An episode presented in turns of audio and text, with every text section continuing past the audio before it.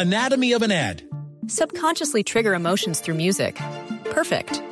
Define an opportunity. Imagine talking to millions of people across the U.S. like I am now. Identify a problem. Creating an audio ad is time-consuming. Offer a solution. Utilize cutting-edge AI. Imagine creating all that in under 30 seconds. Well, we did, to create this ad. To learn more about AI in the audio industry, download the white paper from audiostack.ai.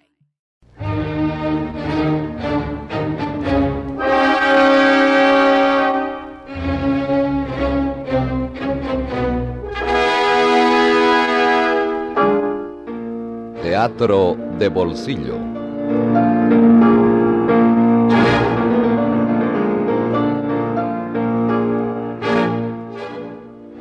Por la emisora HJCK, El Mundo en Bogotá, les presentamos Teatro de Bolsillo. Escenificaciones de cuentos, de leyendas y fábulas, de piezas teatrales breves de reconocidos autores, en versiones especiales para la audición.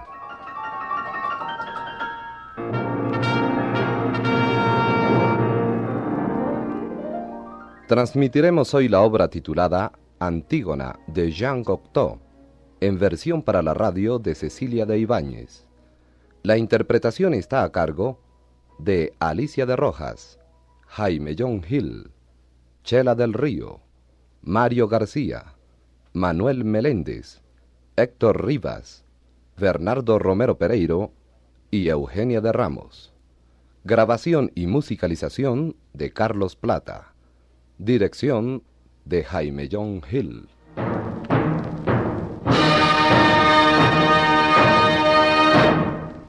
Seguros Bolívar brinda a sus asegurados el máximo de protección y rendimiento, gracias a la bondad de sus servicios, la moderna técnica de sus sistemas y la cuidadosa selección e intenso entrenamiento de sus funcionarios y agentes especializados.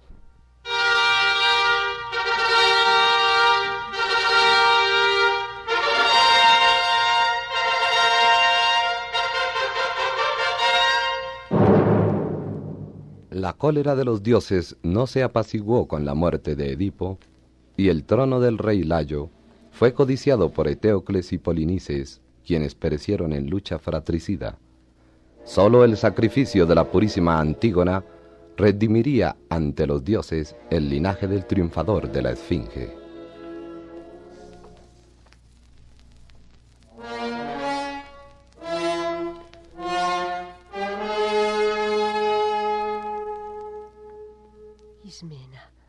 Hermana mía, tú sabes que Júpiter no ha querido ahorrarnos ninguno de los males que nos legó Edipo, nuestro padre.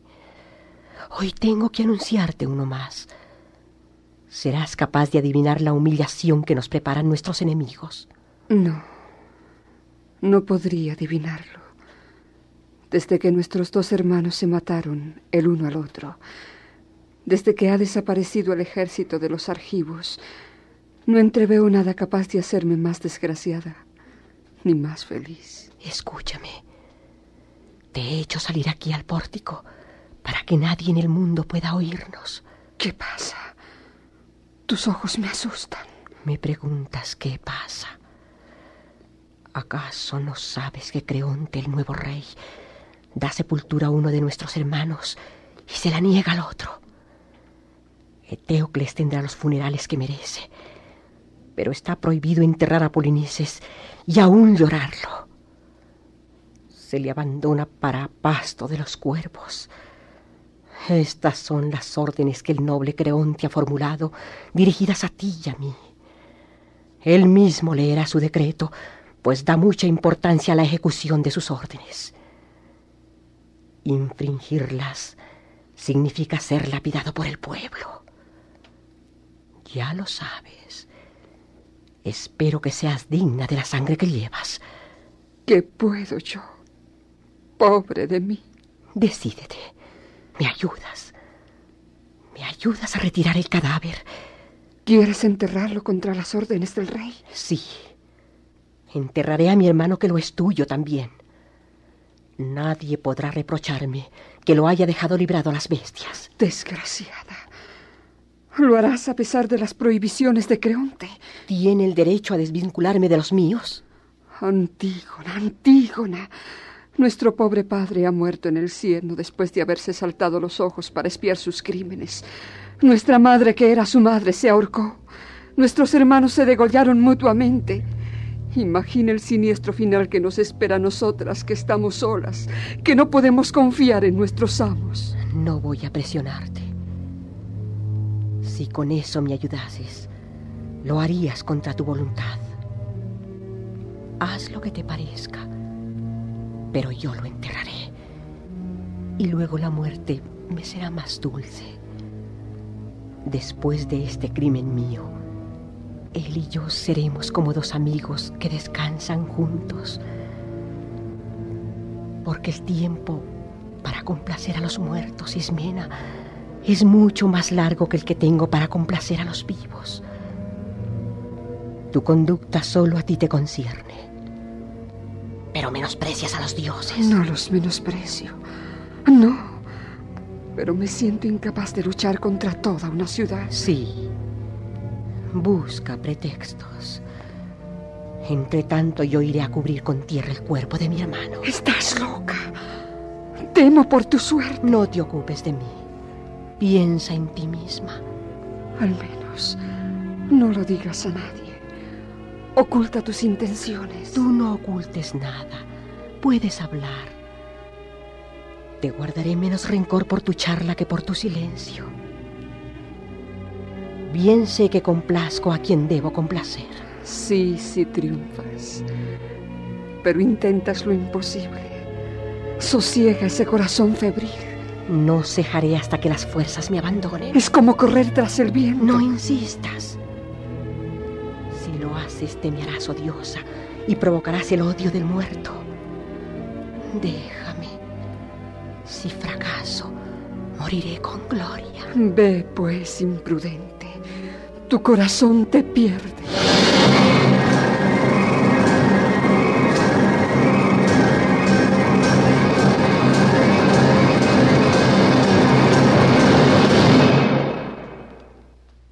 Ciudadanos, los dioses han salvado a esta ciudad de la catástrofe. Os he reunido sabiendo cuán grande es vuestro respeto por la casa de Layo y vuestra fidelidad por Edipo y sus hijos. Ellos se han matado el uno al otro. El poder pasa, pues, a mis manos. Es difícil conocer a un hombre antes de que él sea probado.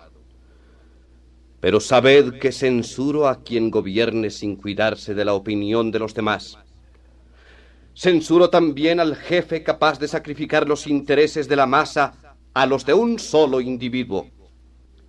Jamás adularé a mi adversario. Un príncipe justo no carece de amigos. Estos son mis principios. Por todo ello, acabo de dictar el decreto relativo a los hijos de Edipo. Eteocles es un soldado, que se le rindan honores. Polinices ha venido del destierro para incendiarnos, burlarnos y reducirnos a la esclavitud. Prohíbo que se le honre.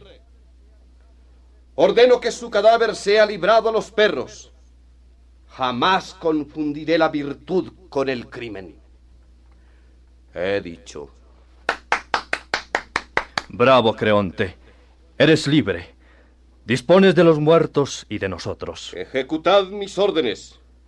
Debéis ser inflexibles con quienes desobedezcan las leyes. No hay ningún hombre suficientemente loco como para buscarse la muerte. Dices bien.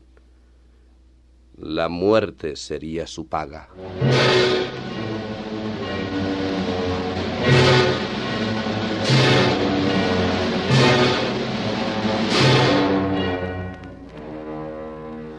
Tus pies, Creonte.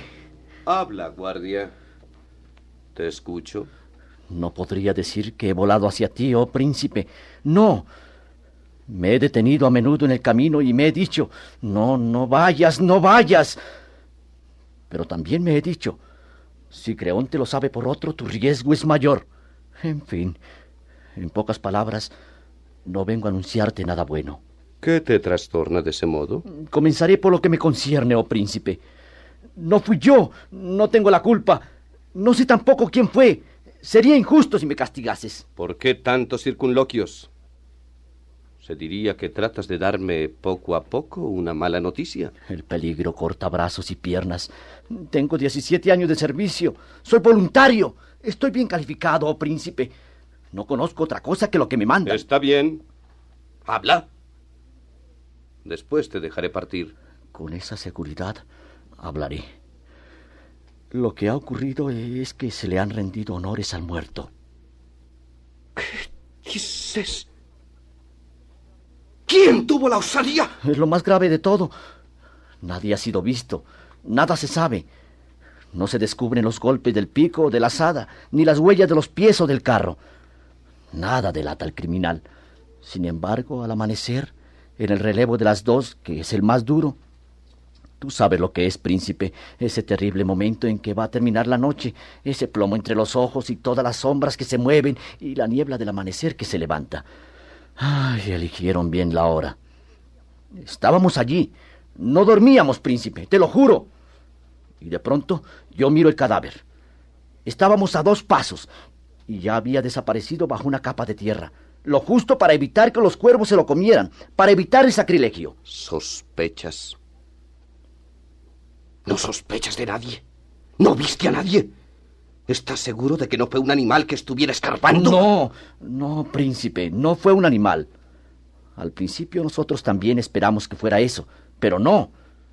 Le habían echado tierra encima. Fue alguien que sabía lo que estaba haciendo. ¿Quién se ha atrevido? ¿Quién ha sido tan loco para desafiar mi ley? ¿No encontraste huellas? Nada, príncipe. Ni una huella. Nada más que un paso, el rastro de un pie más leve que el andar de un pájaro. Naturalmente, todos nos hemos acusado el uno al otro, y nos acaloramos, y estuvimos a punto de batirnos. Pero quien lo hizo no pudo hacerlo solo. Debe tener cómplices, en mi guardia quizás. Bien. ¿Qué más? La verdad, príncipe, es que todos éramos sospechosos. Aunque no había pruebas contra nadie. Todos jurábamos que marcharíamos sin temor sobre las brasas o que empuñaríamos un hierro caliente al rojo. Pruebas que delatan al culpable y que saldríamos incólumes, puesto que somos inocentes. Por fin decidimos decírtelo. Se echó a las suertes y me tocó venir a mí. Escúchame bien. ¿Con quién habéis hablado ya de este asunto? Con nadie, señor. Tiramos suertes y vine enseguida. Escucha bien. Vuestra guardia es doble. Despedir el relevo. Es orden mía. Quiero que vosotros seáis los únicos junto al cadáver. Y ni una palabra. Sois culpables de negligencia y de todas maneras seréis castigados. Pero si alguien habla, si corre por la ciudad el rumor de que el cadáver de Polinices ha sido cubierto, moriréis los 3. Nadie hablará, príncipe, te lo juro. Pero yo estoy aquí, quizás los otros se lo han dicho al relevo. Si alguien habló, será uno de los otros, no yo. Yo tengo un testigo, estaba contigo. Vete rápido. Si nadie lo sabe, vivirás. No será, oh príncipe, un artificio de los dioses. Ahora el resorte está tenso. No tiene más que soltarse solo. Es la tragedia, la muerte, la traición. La desesperanza. Están ahí, bien preparadas. Los estallidos, las tormentas, los silencios, todos los silencios. Silencio cuando el brazo del verdugo se levanta al fin. Silencio cuando los gritos de la multitud estallan en torno al vencedor. Es la tragedia sin esperanza. Se ha caído en la trampa como una rata con todo el cielo sobre la espalda. Y no queda más que vociferar. No gemir. No. No quejarse. Gritar a voz en cuello lo que nunca se había dicho. Ni siquiera se sabía aún. Y todo para nada. Para decírselo a uno mismo. Para saberlo uno. Y ahora empieza. Los guardias han cumplido con su deber. Han detenido a la pequeña Antígona. Ya vienen con ella. Y tal vez pueda ser ella misma, la pequeña Antígona, por primera vez. ¡Vamos, vamos! ¡Nada de historias! Ya te explicarás delante del príncipe.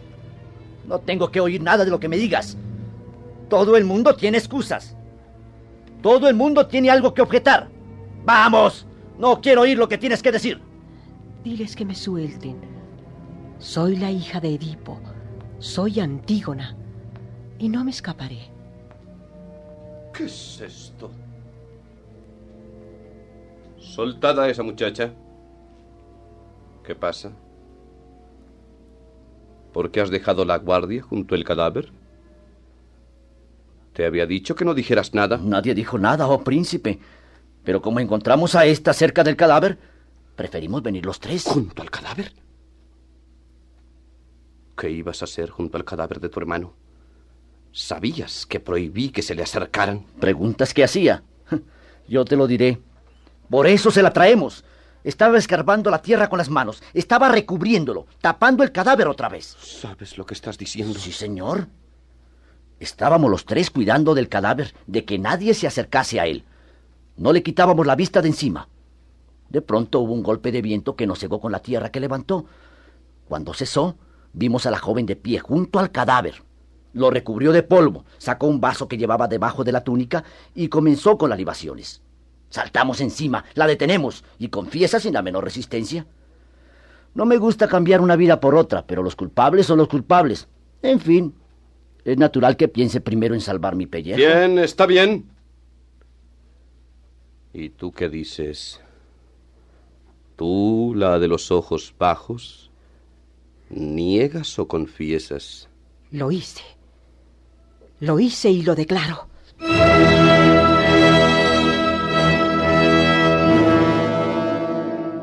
Antígona. Antígona. Tú, la prometida de mi hijo Hemón.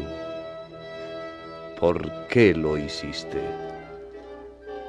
¿No sabías acaso la prohibición? Sí, la sabía. ¿Y has tenido la audacia de transgredirla? Sí, lo hice, porque no fue Júpiter quien promulgó esa prohibición, ni la justicia impone leyes como esa.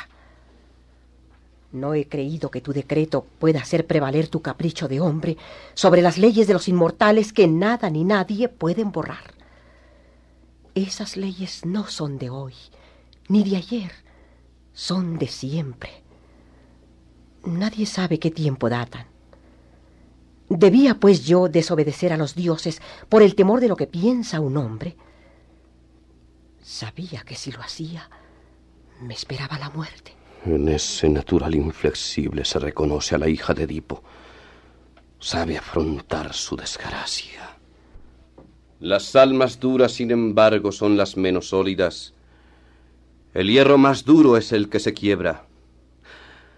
Un pequeño freno calma a un caballo que hace de las suyas. Me parece demasiado orgullo para una esclava del deber. Me ultrajas de intento, Antígona. Me afrentas y te envaneces de ello. Si te lo permitiese, harías el papel de hombre. Pero quiero que sepas que aunque sea yo hermano de Yocasta, tu madre, ni tú ni tu hermana escaparán a su suerte, porque supongo que Ismena será cómplice. ¡Que me la traigan! ¿Quieres algo más aparte de mi muerte? No. Entonces, ¿para qué continuar? Me disgustas y te disgusto. Todo el pueblo me aplaudiría si el temor no le paralizase la lengua. Además de otros 1000 privilegios, el despotismo tiene el derecho de decir y oír solo lo que quiere. Eres tú la única en Tebas que piensa mal de mí. Todos piensan mal, pero callan en tu presencia. ¿No tienes vergüenza? Vergüenza por honrar el cadáver de mi hermano. ¿Y Eteocles? ¿No era también tu hermano? Eteocles, que murió por nosotros defendiendo la ciudad. Nacimos del mismo padre y de la misma madre. ¿Por qué lo insultas entonces con homenajes antipatrióticos? Eso no sería el testimonio del muerto. ¿Acaso no ha servido al traidor? Muerto ya no es su enemigo, es su hermano. Sí. Vino a atacar su patria mientras el otro la defendía, su hermano. La muerte exige una sola ley para todos. Pero el invadido y el invasor no deben ser tratados en pie de igualdad. ¿Quién sabe si vuestras fronteras tienen algún sentido entre los muertos? En todo caso, un enemigo muerto no se convierte jamás en un amigo. He nacido para compartir el amor, no el odio. Desciende, pues, al reino de los muertos y ama allí a quien quieras. Pero mientras yo viva, ninguna mujer dictará la ley. He aquí a la pobre Ismena. Ya viene, ya se acerca, desfigurada por la aflicción y el llanto que le humedece las mejillas. Ah, ¿estás aquí, víbora? Vamos, habla. ¿Conocías o no la ofensa de lesa majestad? Si mi hermana ha confesado, yo confieso y pido sufrir las consecuencias. Ah, no. El tribunal te lo prohíbe. No quisiste seguirme. Yo obré sola. Eres desgraciada. Quiero seguirte. Demasiado tarde, Ismena. Demasiado tarde. Los infiernos y quienes lo habitan me vieron obrar sola. Poco me importa una hermana que solo sabe amarme con palabras. No me quites, Antígona, el honor de morir contigo por haber enterrado a nuestro hermano. No mueras conmigo ni te vanaglories, pequeña. Basta con que yo muera. ¿Cómo podré sin ti amar la vida? Pregúntaselo a Creonte, de quien eres obediente juguete. ¿Por qué gozas con herirme? Si río de ti, mi risa es bien amarga. Es una burla que también me hiere. ¿Qué quieres que haga? Salva tus días. Yo no envidio tu suerte. Déjame compartir tu destino. Elegiste la vida. Yo elegí la muerte. Tu falta no es solo tuya. Es mía también. Es nuestra falta. Tranquilízate. Vivirás. Hace mucho tiempo que mi corazón está muerto y no puede servir sino a los muertos.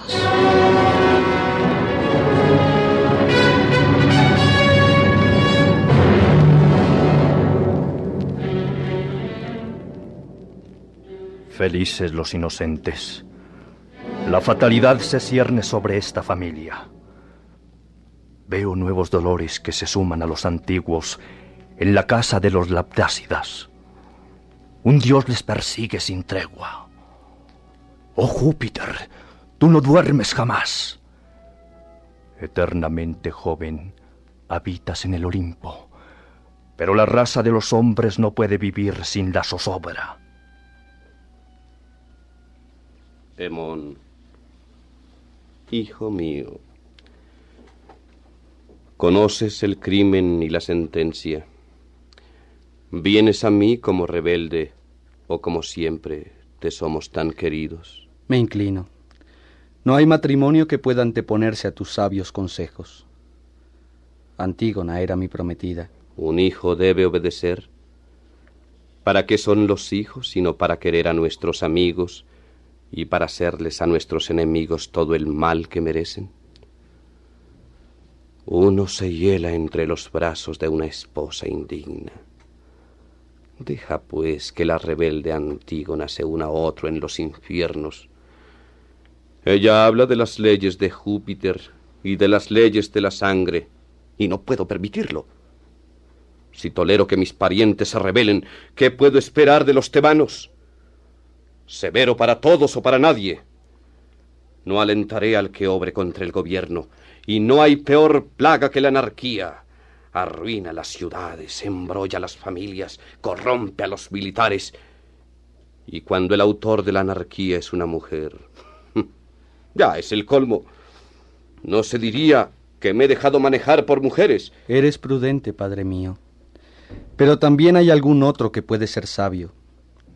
Estoy en buena posición para escuchar lo que cada uno piensa de ti. atemorizas al pueblo que rumia las palabras que le impides proferir. Rondándolos oigo y sorprendo sus conciliábulos. Sé bien cómo juzga Tebas el caso de Antígona, la joven noble y gloriosa que tú condenas. La muerte por enterrar a su hermano, una recompensa es lo que merece. Este es el rumor público.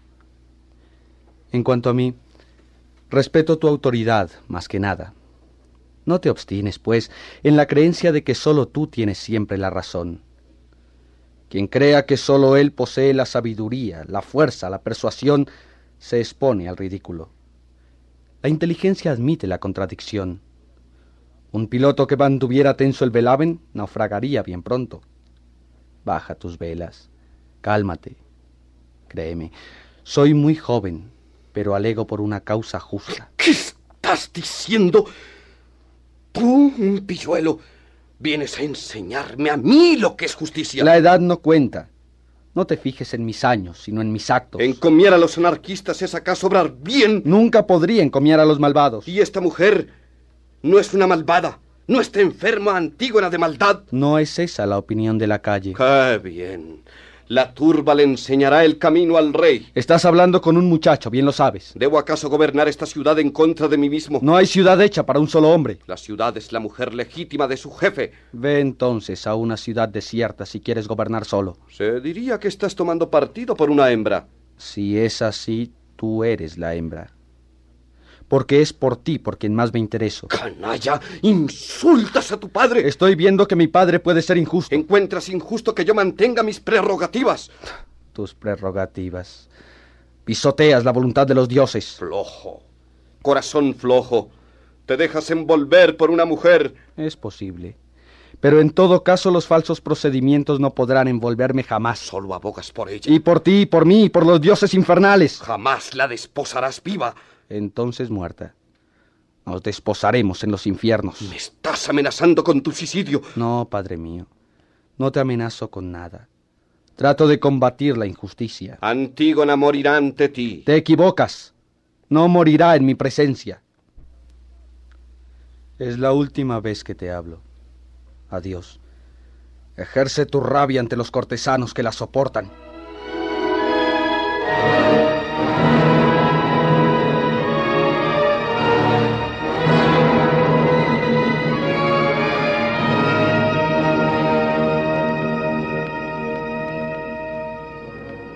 Oh amor que prendes en unos y en otros, amor que haces pobre al rico y rico al pobre, amor que enciende las mejillas de la doncella, amor que cruzas el mar y entras en los establos. Nadie puede eludirte, ni los dioses inmortales, ni los hombres cuya vida es tan breve. Venus es invencible cuando desata el deseo. Yo mismo en este instante, infiel a mi príncipe, lloro viendo a Antígona que marcha hacia su tumba.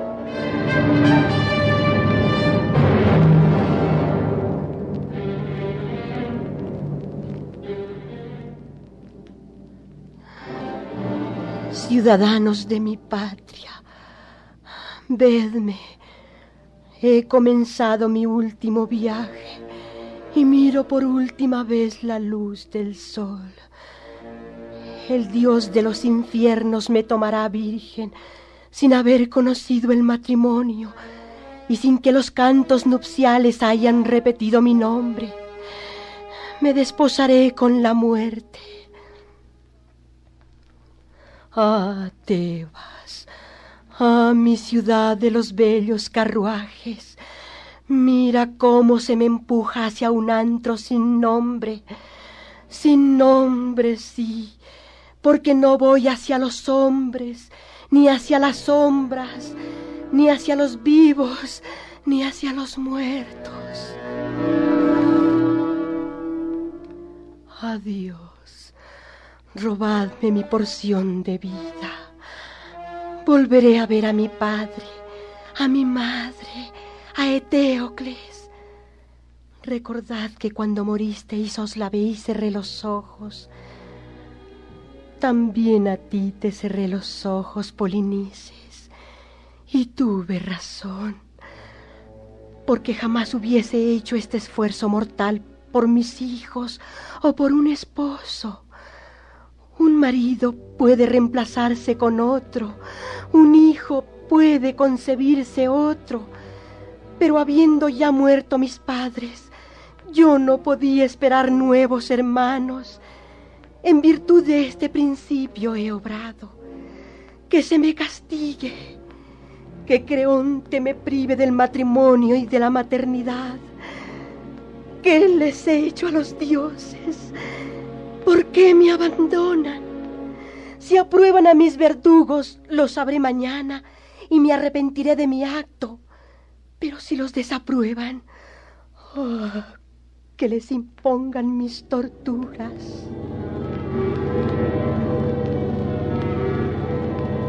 Tebas, Tebas mío, todo ha terminado.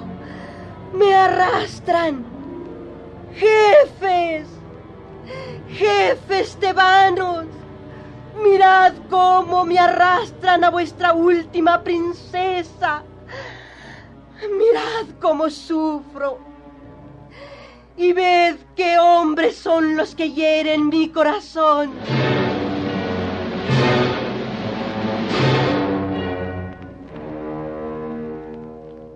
Recuerda, Antígona. También Danae fue soterrada viva en su antro de bronce. Y sin embargo era de raza ilustre, y llevaba consigo la simiente de oro de Júpiter.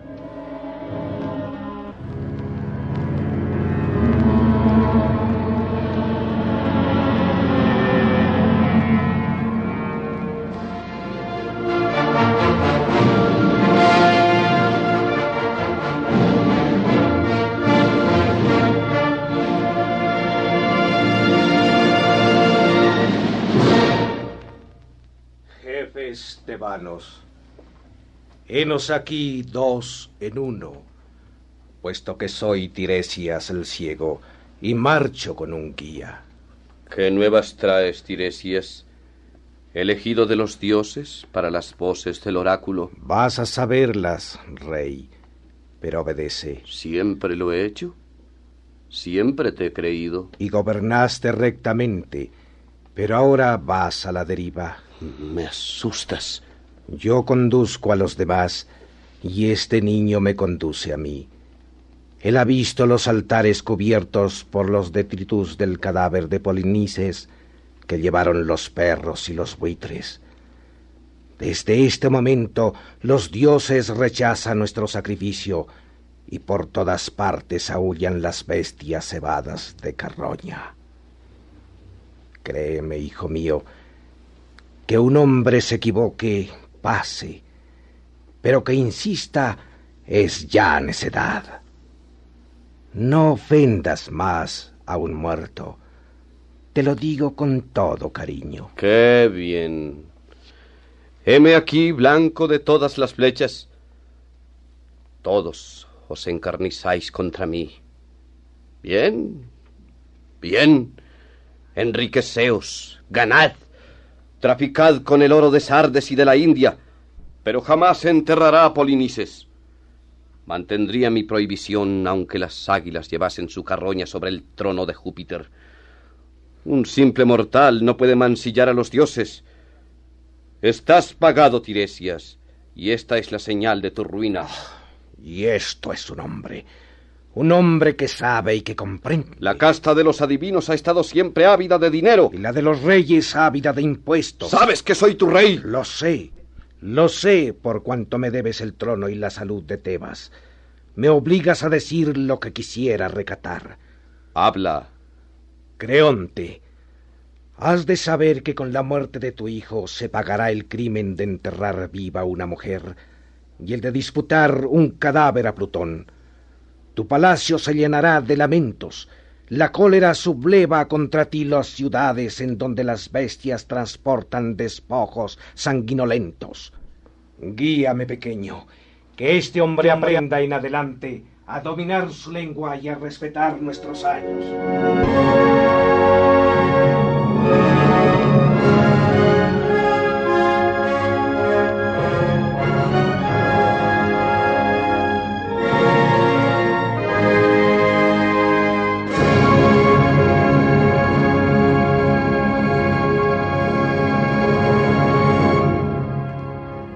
importuno es inconstante. Antes yo envidiaba a Creonte, ahora su felicidad se desploma. ¿De qué valen la riqueza y el trono sin la alegría? Habla. ¿Qué ha pasado? Hemón se ha suicidado. El hijo de Creonte. ¡Ah, Tiresias! ¡Otra vez han sido ciertas tus profecías! Silencio. Se acerca la reina Eurídice. ¿Qué sucede? Señora mía. Habla. Soy fuerte. Tengo cierta experiencia en la desgracia. Dime, ¿qué ha sucedido? Oh, señora muy querida, escucha el relato de un testigo. Después de haber quemado con el rey los restos de Polinices y rezado a la diosa de las encrucijadas, corríamos a la caverna de Antígona, cuando Creonte creó oír gritar a su hijo desde adentro. Abrimos a golpes de azadón y vemos un triste espectáculo.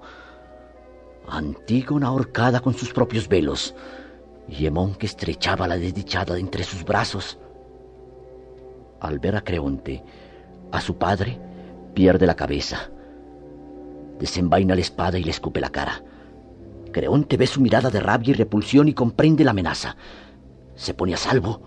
Entonces Hemón se hunde el hierro en el cuerpo y la sangre de su corazón se vuelca sobre Antígona. Allí se desposan en la muerte y en la sangre derramada. La reina se ha ido, sin decir una sola palabra. ¿Qué pensar de ese silencio? No quiere exhibirnos su dolor.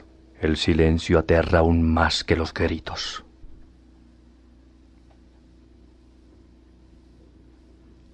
Sí, es un terrible silencio.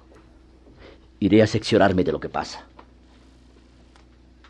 Yo te he matado, hijo mío. Hijo mío. Hemón. Soy un asesino. Yo te he matado. Demasiado tarde. No. Ese que traes en tus brazos, Creonte, no es ya tu hijo. Un dios me retenía la lengua. Un dios me hostigaba. Toda la mansión de la felicidad se desploma sobre mí. Sí, oh príncipe, un horror tras otro. ¡Qué horror! ¿Qué pasa? ¿Qué más puede ya suceder? Señor, tu mujer ha muerto. ¿Mi mujer? ¿Muerta? ¿No? No puede ser cierto. ¡Ah, voraz Plutón! ¡Mi mujer! ¡Después de mi hijo! Pero no, tú mientes. ¿Dónde está ella? ¡Mírala! La puerta está abierta. ¡Eurídice! ¡Eurídice! Se suicidó al pie del altar, llamándote asesino. Oh, tengo miedo. Matadme, matadme pronto. Me precipito en un abismo sin fondo. Te acusaba de haber asesinado a Hemón y a Antígona. ¿Decías que se ha matado? Se ha matado mi mujer. ¿Mi mujer se ha matado? Sí, eso es. Te lo repito, se ha matado. ¡Socorro! ¡Socorro! ¡Que me lleven! ¡Que me alejen de aquí! ¡Soy menos que nada! ¡Menos que nada! No sé a dónde mirar, ni en dónde poner mis manos.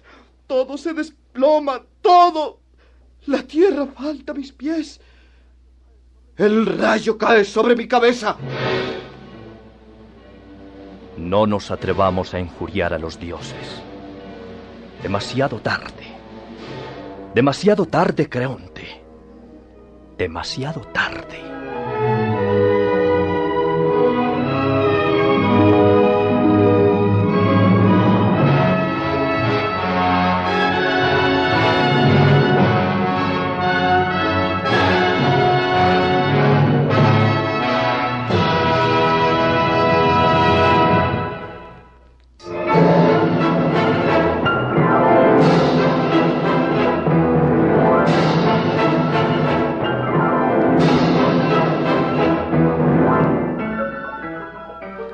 Por la emisora HJCK, El Mundo en Bogotá, les hemos presentado la obra titulada Antígona de Jean Cocteau, en versión para la radio de Cecilia de Ibáñez. Grabación y musicalización de Carlos Plata. Dirección, Jaime John Gil.